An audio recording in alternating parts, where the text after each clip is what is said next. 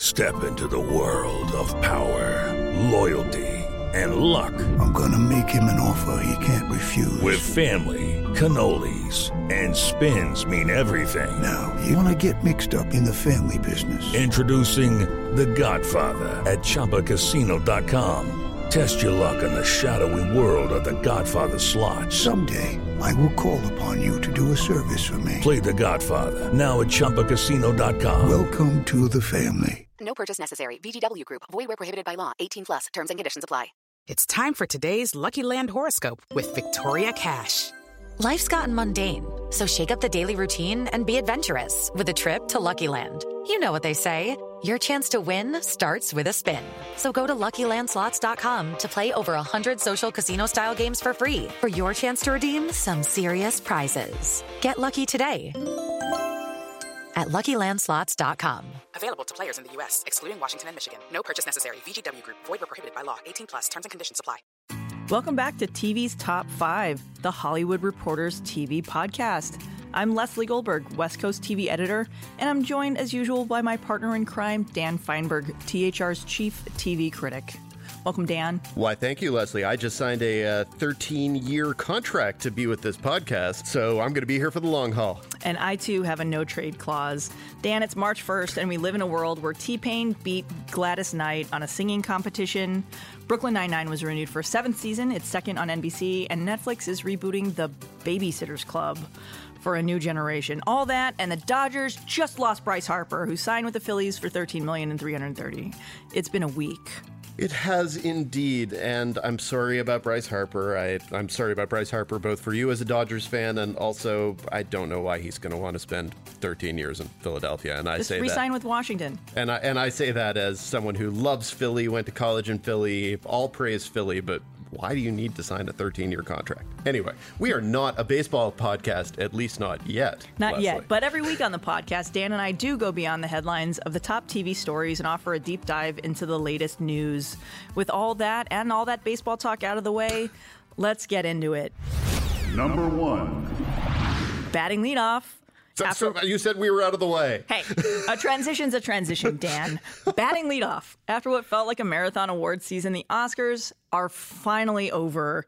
And Dan, correct me if I'm wrong, and something tells me you might, but it feels like ABC's hostless show actually had some strong reviews. And even if the Best Picture winner didn't go over very well. Yeah, definitely. It feels like we've talked too much about the Oscars on this podcast, which relates to when, of course, we started the podcast and relates to exactly how many stupid news stories there were surrounding the Oscars. There were all of the horrible stories, starting with Kevin Hart, or maybe depending on how you look at it, starting with the popular film Oscar category that didn't exist, and then going to Kevin Hart, and then going to the musical performances that weren't going to be in the show but then were, and then going to the various categories that were going to be presented during commercial breaks and then taped for live airing or something. Anyway, there were so many different disasters that were in play with the Oscars that the telecast itself ended up being a pleasant surprise. So no, I'm not going to correct you if you're wrong. I think that the reviews for the telecast were were fairly positive, including mine. I, I think that if you look at the show itself, there were at least five good moments. You know, everyone will define them themselves Yes. however they want to. Lady Gaga won an Oscar and made the country wonder about the nature of her relationship with Bradley Cooper. Glenn Close didn't win, but went viral anyway for her spot on assessment of Billy Porter's incredible tuxedo gown on the red carpet. And meanwhile, Melissa McCarthy and her husband Ben Falcone became my marriage goals with matching Adidas tracksuits on the red carpet. Those were my highlights, Dan. What about you? Well, no, and those were absolutely two or three. I don't know if we really count Ben Falcone and Melissa McCarthy on hey, the don't judge my love for Adidas tracksuits. I would not dare. I would say that Melissa McCarthy in the costume from The Favorite with Brian Tyree Henry and the little favorite style rabbit puppet, I think that would count as a potential highlight. I think there were a lot of very good speeches. I think that the costume and production design wins for Black Panther, which were both milestone wins for African American women, those were genuinely significant. And I, I think that the earnest speeches that they gave, the earnest speech that Olivia Colman gave when she beat Glenn Close. That was a fantastic speech. I thought all of the speeches for the winners of the various shorts awards, the awards that the Academy was so desperate to move out of the main telecast, I thought they were all wonderful and important reminders that you need to point out to the Academy every year, those are always the best moments because those are people for whom this means significantly more. This is this was Mahershala Ali's second Oscar. I'm not going to say it doesn't matter, but now he has the Oscar that he has to be vaguely apologetic and chagrined for, and everyone is going to go, "Hey, wasn't that the time you played the role where the guy's entire family distance themselves from the movie. And he has to go yes but i also went for moonlight which everyone said was great. So you know the short people they and not i don't mean little people i mean the people who make short films they want it more. It means more to them. They don't have an entire run up of award season stuff where they get to make the same speech every single time. So they should never even be threatened with being cut out of the show. Now on the other hand they were also going to move the editing award out of the main telecast, and once they gave that to Bohemian Rhapsody, it showed that maybe maybe they don't deserve good things, the Academy. But yeah, it, I thought it was a good telecast. I didn't miss the absence of host. Did you? Did you miss? I assume you did not miss Kevin Hart's presence. I did not. no spoiler alert there. I did not. And he actually came out of this pretty unscathed. I mean, look at it. He this week FX announced that they picked up a, a scripted comedy that he's exec producing the series, and, and I mean, the fact that he can walk away from this with zero damage to his reputation and his businesses is astounding to me. I was not worried because I once again, and we said this when we talked about it the whole time, nothing that was revealed about Kevin Hart was hidden. No one did any deep dives, and so Kevin Hart's got that Jumanji money. He he doesn't need to to worry. I was not really particularly worried about him. But no, the the telecast proved it for the most part did not need a host. Yeah, and you look if you look at the numbers, the broadcast was up 10% from last year's all-time low with a viewership of nearly 30 million, and it came in at what felt like a trim, 3 hours and 14 minutes. It wasn't all good news though for ABC. Whiskey Cavalier, the special preview of the Lauren Cohan Scott Foley action drama drew a whopping total of 4.2 million total viewers and a 0.8 in the all important demo. And its official return on Wednesday night in its series premiere time slot did about the same 4.1 and a 0.7. I am very much with the former Fox and NBC uh, programming executive known as the Masked Scheduler on Twitter in noting that stunts like this basically never work and that ABC really did that show no service. There was no way that the airing after the Oscars was really going to have any positive impact because it was always going to be at a ridiculously late hour for for most of the country. It was going to be at a different time for everyone in the country. It was going to be chopped off on your DVR if the telecast ran long, which of course it was going to do.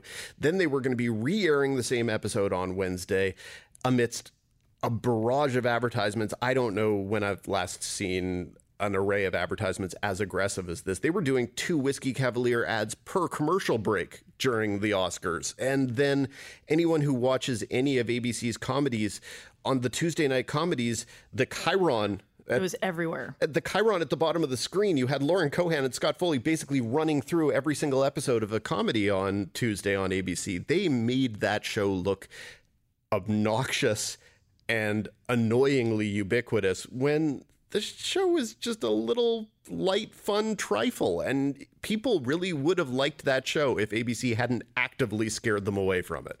But I'm, and that's also a good question too. Like, how many people actually noticed all of the the promotion around it on ABC? I, I think people. I think people noticed. I do. I because I think people feel like things like that are overbearing and heavy-handed. I, I think people really do recognize when something is being jammed down their throat and honestly, I didn't think the promotion was all that bad. I kind of liked the cute. Oh, it was very clever. I thought, yeah, the, the cute promo commercials that didn't tell you what they were until the end, that kind of looked like they were perfume or hotel or whatever commercials, those weren't bad. It's clever, like I said. But then the fact that they had to follow every single one of those with an actual straightforward Whiskey Cavalier premieres tonight, starring Lauren Cohan and, and Scott Foley. Any subtlety or amusement that you got out of the original commercials just out the window. It just bad promotion and bad scheduling strategy and uh, it's that should have been a show that could have that could have just been in ABC schedule for 5 or 6 or 7 years doing slightly above average ratings for years, and I feel like they killed it out of the bat. Though I was amused on Thursday morning with all of ABC's celebration that it was their best performance in that time slot since September.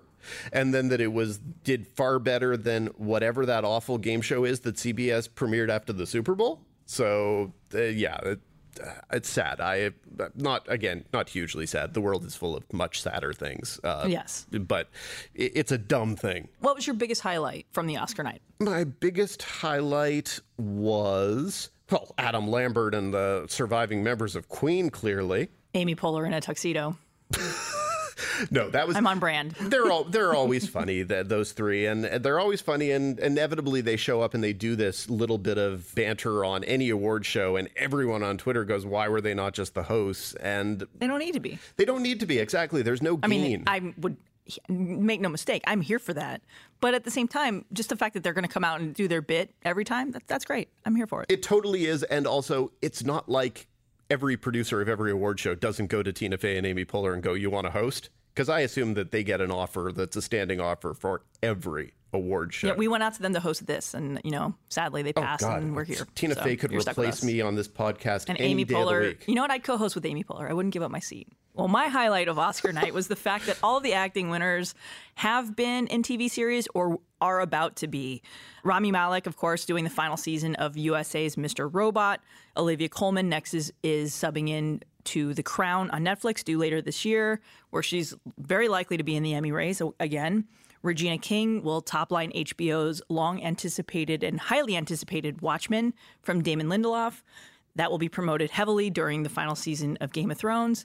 And of course, Mahershala Ali wrapped season three of True Detective. Dan, it's the TV invasion. It really is. In case anyone hadn't, you know, noticed that before. No, I. It's these are definitely people who TV audiences have known well anyway. But I feel like that point that you just made about Mahershala Ali and True Detective. That feels like a uh, wh- what do we call it? We call that a transition. Oh, okay. For our second topic, while Mahershala Ali was busy winning the Oscar for his supporting turn in Green Book, he was wrapping up the third season of True Detective on HBO. Number two. Dan, you did not like season three. And I quote, This True Detective season was essentially garbage. What happened? I have to emphasize that is a wildly out of context quote.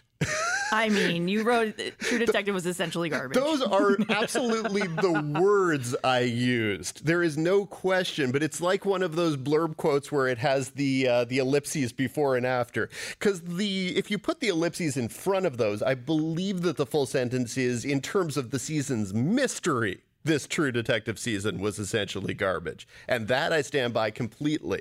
It was a it's a fine line here. It, only sort of, because it depends on how you approached the season. If you approached it as a who done it or a why done it or a mystery that you could solve, and people have in the past approached True Detective as being that. Everyone watched that first season, they were like, "Oh, who's the Yellow King? Oh, who's the who are the suspects?"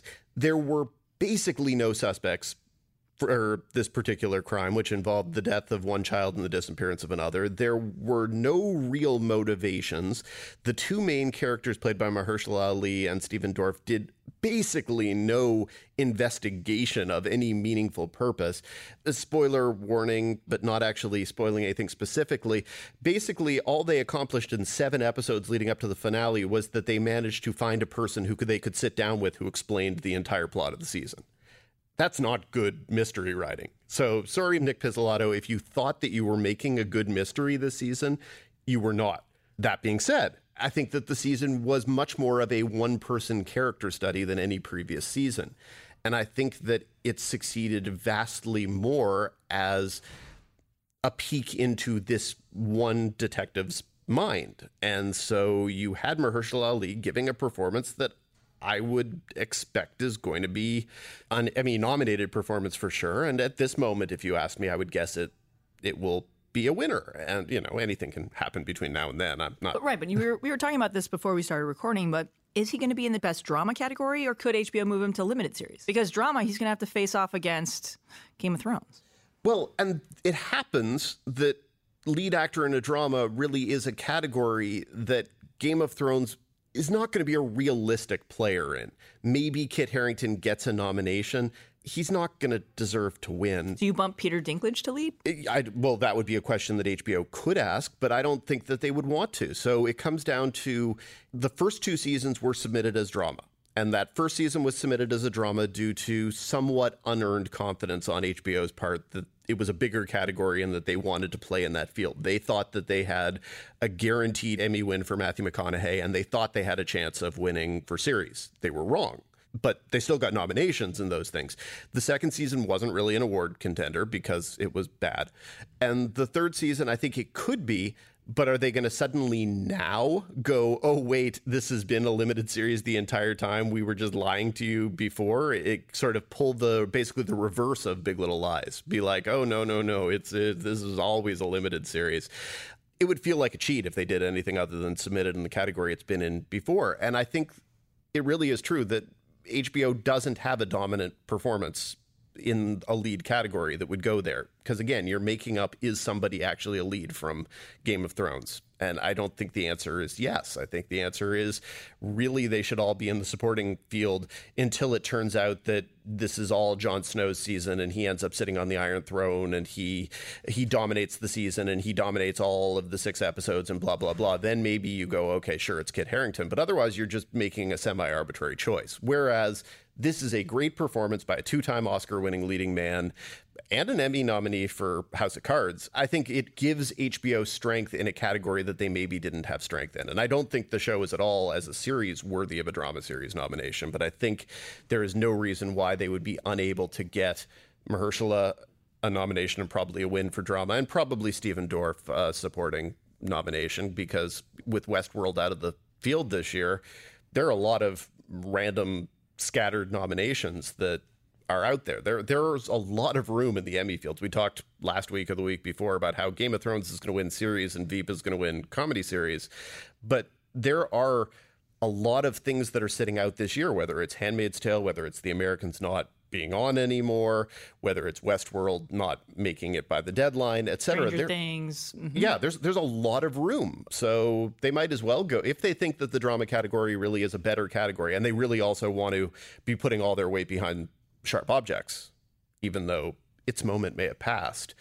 I think drama series is where it goes, and I think Mahershala Ali is probably well positioned, and uh, he was just he was really great. Even when I wasn't the least bit interested in the mystery this season, which I was not for a single second. There was no point at which, in my mind, I right. Was, I believe you called the mystery garbage. I, that see now you've put it in proper context. Yes, it was mystery, all about setting you up. I understand. You were. It was a tease.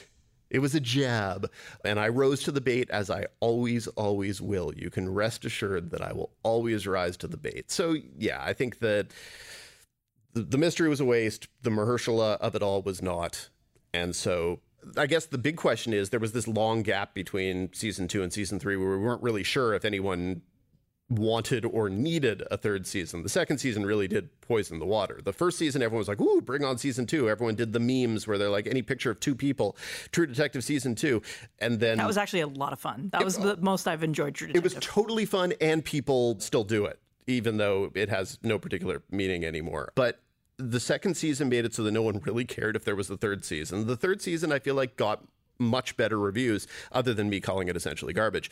So how would you look at the odds of us getting a, a fourth season? I think HBO remains open to it. Everything that we've heard from Casey Bloys, the programming president at HBO, is that he's open to doing another season should Nic Pizzolatto have another idea. And as we've learned from the, the gap between seasons two and three, it takes time for that to happen. It takes time for HBO. HBO does not want to rush any of this stuff. Pretty much like anyone else in the in the TV landscape right now, with an awards player or a potential awards player or a franchise that's very important to the network.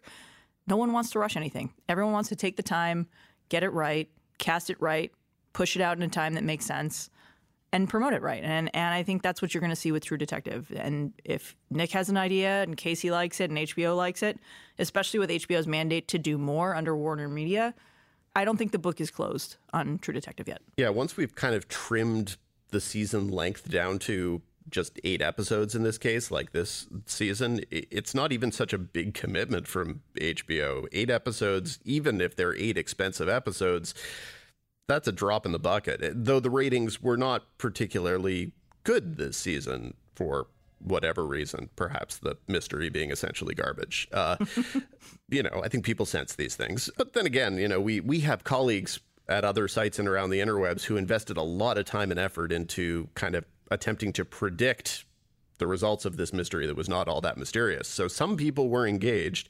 I just wasn't engaged. But, you know, if you give me another season of True Detective and if it's cast as well as they have, even the second season was marvelously cast. So bring me another season of True Detective and I would watch it, but maybe make the mystery a little better this time. It's a good note to move on to. For our third topic this week, now that the news cycle has slowed down a little bit, let's talk about the curious case of Jussie Smollett. Number three. We're pleased to welcome a special guest this week, THR senior writer Michael O'Connell, who worked on this week's cover story about the embattled Empire Star. Mikey, this Billboard interview with Smollett from last summer really says a lot. In the story meant to raise consciousness about the lack of awareness about mental illness in the hip hop community, Smollett said, and I quote, I'm about to break. What are your takeaways about the actor who is now out on bail and has been written out of the final two episodes of the Lee Daniels drama? I mean, regardless of, of what happened, and there's still so much information that's going to come out, this is a really sad story. And what makes it even sadder is the fact that there were kind of hints that something was wrong with him and his life last year. He gave two interviews that were in hindsight, quite telling. One with Billboard about his own personal struggles, issues with jealousy, about how he was going to break, and another with the AP about his sort of fallout with Columbia Records, the label that puts out the Empire soundtrack. He signed a deal with them within two months of the show premiering because he really was the musical breakout, but nothing came of that. And he ended up self financing and self releasing his debut album in 2018 and it just did not sell. And I think that that definitely was affecting him. Now, I'm kind of curious about this. What is our responsibility or your responsibility as a reporter when a story like this is breaking and we don't know things to sort of bring in those nervous moments, you know, that the sort of the trepidation. How how much should you bring that stuff into the table when really what you're supposed to be doing is presumably believing victim? Well, I think that we do get a little carried away on on both sides of things with taking what little the police are telling us for face value or completely believing a story when it comes out. I don't think that I saw alleged attack in a headline about Jussie for a week. It was just this sort of everyone believed what he said and took him at face value. And in hindsight, a lot of stuff really didn't add up. And I think it's everyone's job to be sympathetic, but also to be a little more discerning and and ask more questions. And I don't think that there was enough question asking in the immediate aftermath. There was just this rush to support him. Of whom should one be asking those questions in that moment? It's sort of like is is it an inter, internal introspection thing? You know, what should we be looking for in this case to calm our nervousness, or is it following up with police? Where where is the reporting that was supposed to be done in those first couple weeks? Well, I mean, it's that's an evolving question because I mean the the role of the entertainment reporter has shifted so much in the last two years, and you want to know it probably was more pressing on the police finding more details in the investigation instead of just getting our information from Lee Daniels posting uh, his Instagram story. I mean, that's not that that's not a way to digest information and and spit it out as fact. I think a lot of people uh, didn't handle this correctly. Absolutely. And I think one of the things, too, that when you look at this, we still don't know what happened. The question with the allegations of if he faked this attack, I mean, the ramifications are, are massive. If indeed he is found guilty of, of fabricating this attack, it's damaging for the African American community, the LGBTQ community, Democrats. I mean, the effects are far reaching. And the only thing that we've heard from Chicago police, who initially said that Smollett was unhappy with his salary on Empire. And we did some reporting on that and, and found out that he was actually really well paid, going from 40 to 50,000 an episode in 2015 to upwards of 125,000 and putting him in the top tier, the second tier of actors behind stars Terrence Howard and Taraji P. Henson. I mean, that's not true that, that he was unhappy, allegedly. I well, mean, I mean, uh, we can't get. I think that he actually said in an interview that he doesn't know happiness anymore. So, yes, he was unhappy. But the police making the point about the salary of the show was odd to me like one of so many things. It's just so odd. Because he was well compensated but he was also spending a lot of money because like i said he put out his own record. He distributed himself. He basically was running his own show on that front and that's expensive. Mikey, you worked extensively on this week's cover story with Scott Johnson. What's your big takeaway here? well that it's really hard to write about a moving target. This could change at any moment we could find out more information. I think a lot of people are now are just waiting to see if he if he did if he did indeed fake this, if he admits it, or if he's just going to keep maintaining this line that he is a victim in all this. Now, not to go too inside baseball, but I know that we had a couple weeks in a row where we specifically didn't want to discuss this on the podcast because, as you say, it was a moving target, and we were pretty confident that whatever we said at one given moment was going to be different three hours later. Uh, Can you talk a little bit about how the cover story kind of came together and how it evolved and what the challenges are of tackling a moving target in a cover story for a magazine as wonderful as the Hollywood Reporter?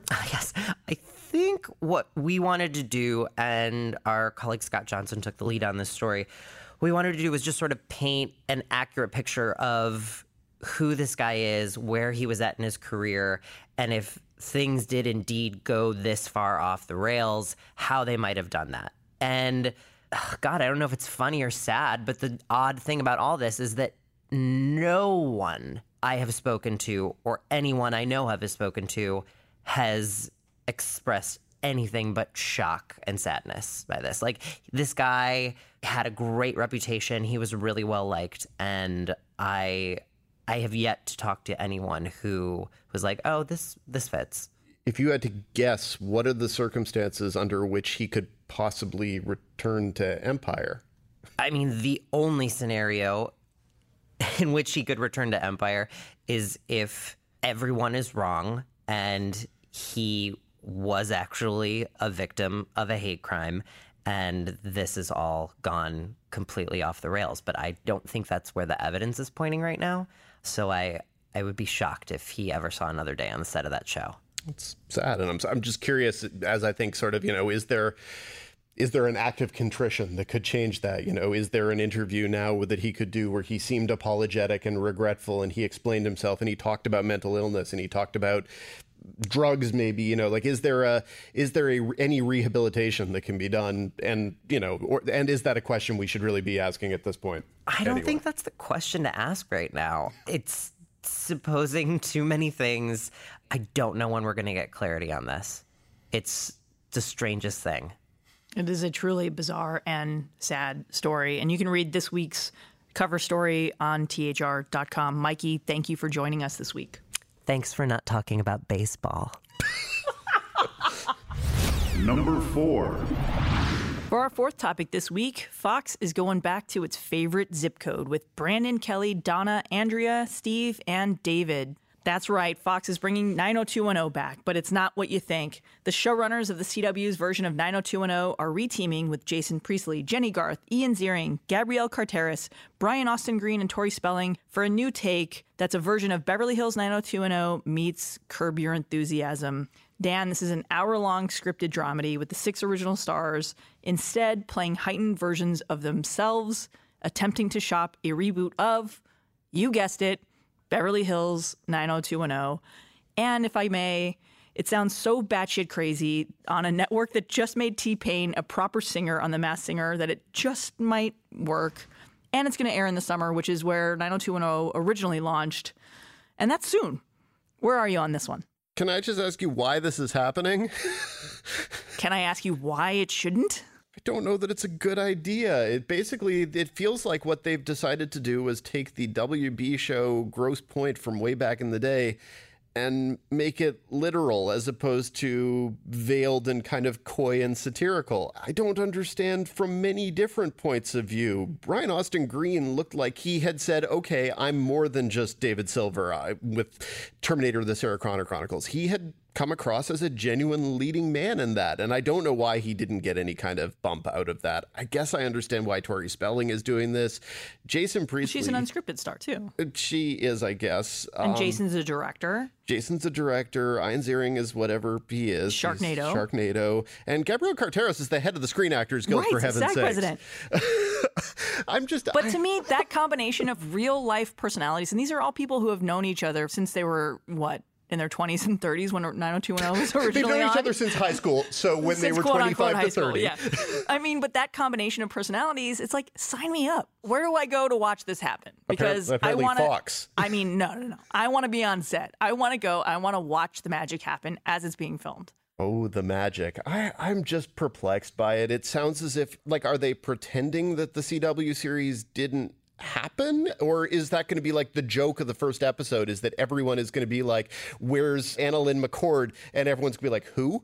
Would that be a funny joke for them to make like 20 Why wouldn't times? they bump into her if they're waiting for a meeting with a network exec and she's coming out of casting? I mean, the opportunity for fun here to like poke fun at itself and what the original 90210 meant for the YA genre as a whole. I think it's super interesting. I think it has the potential to appeal to be a four quadrant show, meaning it appeals to adults and kids and possibly could be some fun family co viewing. I don't know. It's Fox, it's in the summer. The expectations for it are low. It's what, six episodes? I mean, the it gives ep- me an opportunity to go da da da da da da da da.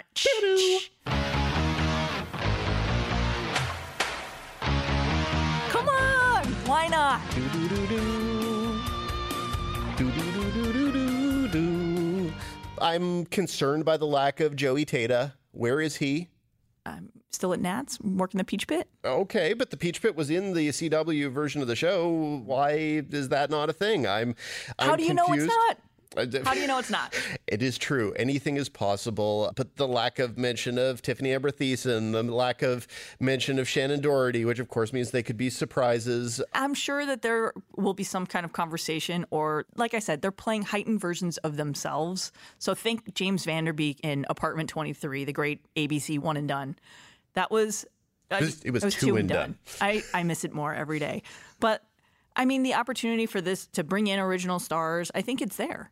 I mean, why wouldn't you if you have the opportunity? I guess I'm just wondering in our world of reboot culture whether I feel like this is more or less necessary, whether I feel like this is the version that I want of it, whether I would just as soon go back to the original characters, see what they're like in their 40s, and not need to worry about the meta aspect of it. look, it's billed as a limited series. What happens if this gets a season two and at the end of season one, they're like, they find a network, maybe the CW, who sits there and says, actually, we're going to buy the fake 90210 reboot that you're pitching us in the show. In That's the heightened version of the original. I'm getting lost in my own joke here, but you get the point. Maybe season two is them actually doing the reboot of 90210, and maybe it sells to Fox. Look, for a network that's going back to its independent roots, we're sitting here talking about a Fox show that's going to air in the summer for a network that's losing its studio that is home to the biggest reality breakout show of the year so far. It feels smart on their part. So is your pitch that the show simultaneously becomes two shows in season two? A Fox show that's a behind the scenes of the CW show that's actually airing on the CW? Or maybe, I'm- or maybe instead of the CW buying it, maybe Fox buys it again, and you actually get to see. Hey, Charlie Collier, are you available for a cameo on your show this summer? This is elaborate, but I have to say it's somewhat more amusing to me than the actual thing that we're going to get. If they were to do simultaneous companion shows, one a satire behind the scenes and one a straightforward But soap what if that straightforward soap opera is actually part of this show that's being rebooted? What if it's one show in the same and you get the behind the scenes of the show and then the actual attempt of them trying to record the show? Are you think- with me? Uh, well, I think I'm my- here for it. I think my answer is that there's roughly a one percent chance it could be awesome, and I might be curious to watch for the purposes of that one percent. But I do think there's a ninety-nine percent chance it could be awful. I'm here for a 99% chance that it could be a train wreck, but at the very least, it's going to be an entertaining one. I mean, look, we've talked extensively about the masked singer on this show. And I think for what Fox is trying to accomplish with that, that is train wreck TV, but it's an uplifting hour or two hours of train wreck TV, where you're watching T-Pain dance around in a giant monster costume and sing through a voice box and all this other crazy stuff. Why not? I don't Who- know. Who cares if it's a mess? I'm just wondering about whether it fits with the DNA. That's all it is. Like, if you were to tell me they were doing this with the OC, honestly, I would say, okay, that actually does kind of fit with Josh Schwartz's skill set. It kind of fits with the snarky, somewhat meta tone of the show, which was a show where they had the Paris Hilton show within a show that was taking place that all the kids loved watching. And it was a thing that they were fascinated by. It. There was already baked into the DNA that sort of introspective meta show. I don't know that 90210 really has that, and that doesn't mean that it can't work. My suspicion, if I had to guess, is that this is probably roughly 44 minutes of amusement, and then it's going to keep going for additional episodes, and I'll become increasingly more annoyed. But again, without having seen it, I can't say for sure. I'm just cautious. That's fine. Whereas I'm and all I'm in on the- cautiously optimistic. Whereas I'm all in on Netflix's Babysitters Club new Contemporary version. reboot. Absolutely. And not actually in any reason because of the Babysitters Club, but because it's what? It's a Glow executive producer creating it. It's the director of Broad City who's directing it. Those are auspices that I can. And the, and the author of the original and beloved book series on board as a producer. I'm less invested in that because I don't know But it gives it a sense of where you know what you're going to get. It's going to get the tone right. Otherwise, you wouldn't be involved. Or you hope anyway. See, I have no personal investment in the Babysitters Club, so that way I can just look and go, okay, I like the people who are doing this. Whereas, I don't know. I mean, 90210 was a show that I watched regularly. They were just starting high school when I was rapping junior high.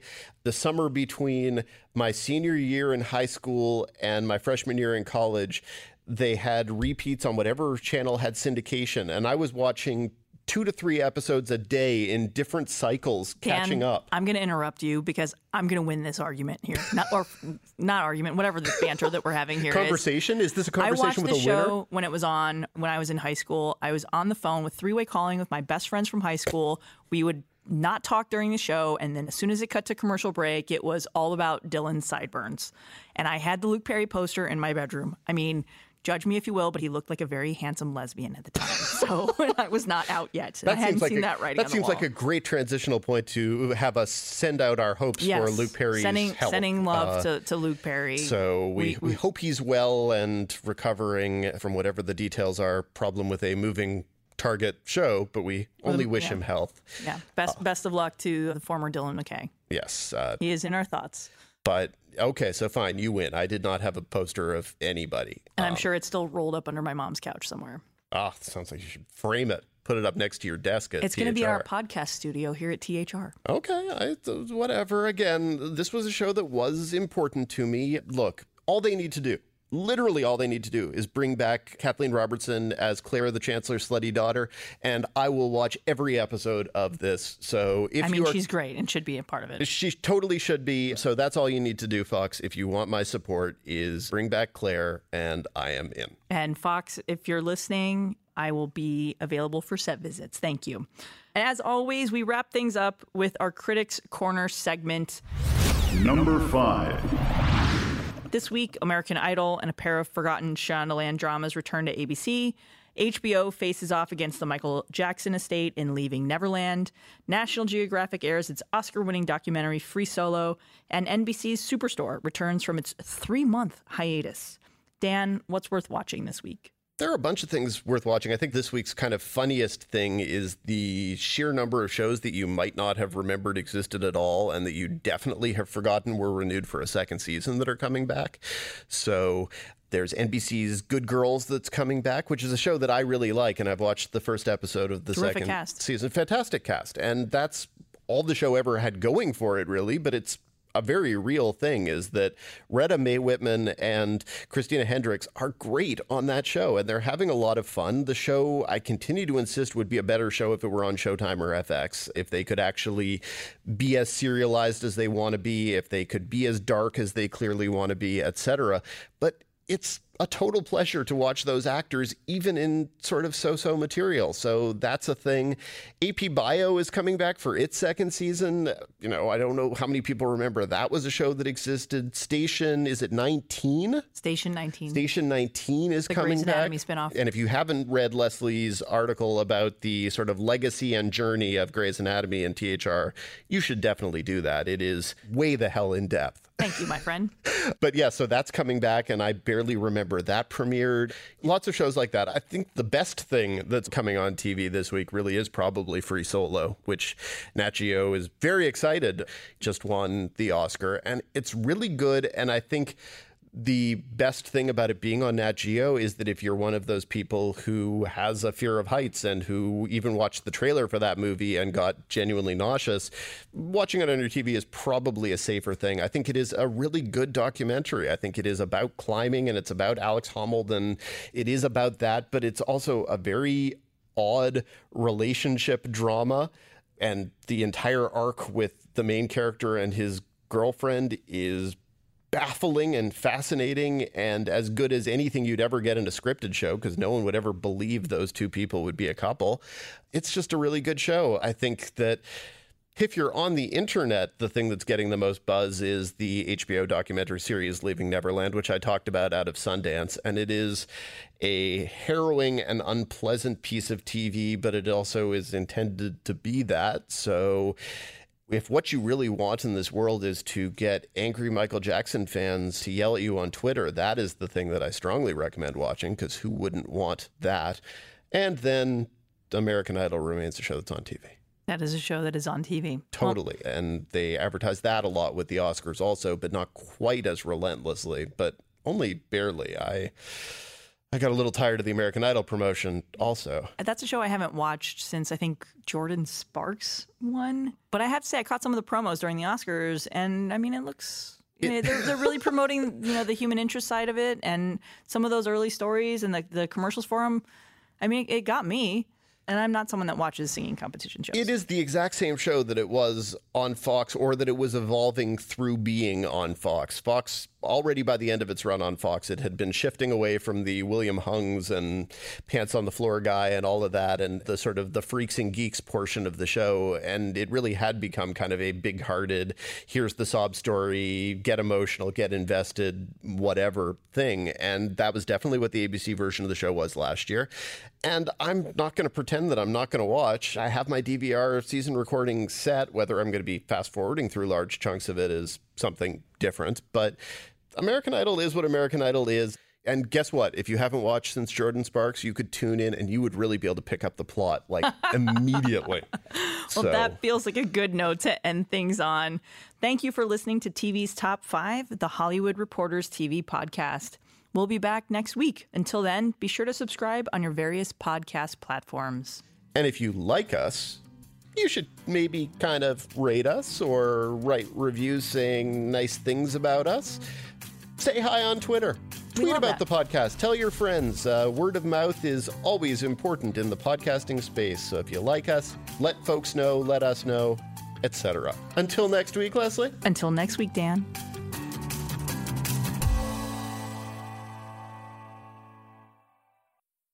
It's time for today's Lucky Land horoscope with Victoria Cash. Life's gotten mundane, so shake up the daily routine and be adventurous with a trip to Lucky Land. You know what they say. Your chance to win starts with a spin.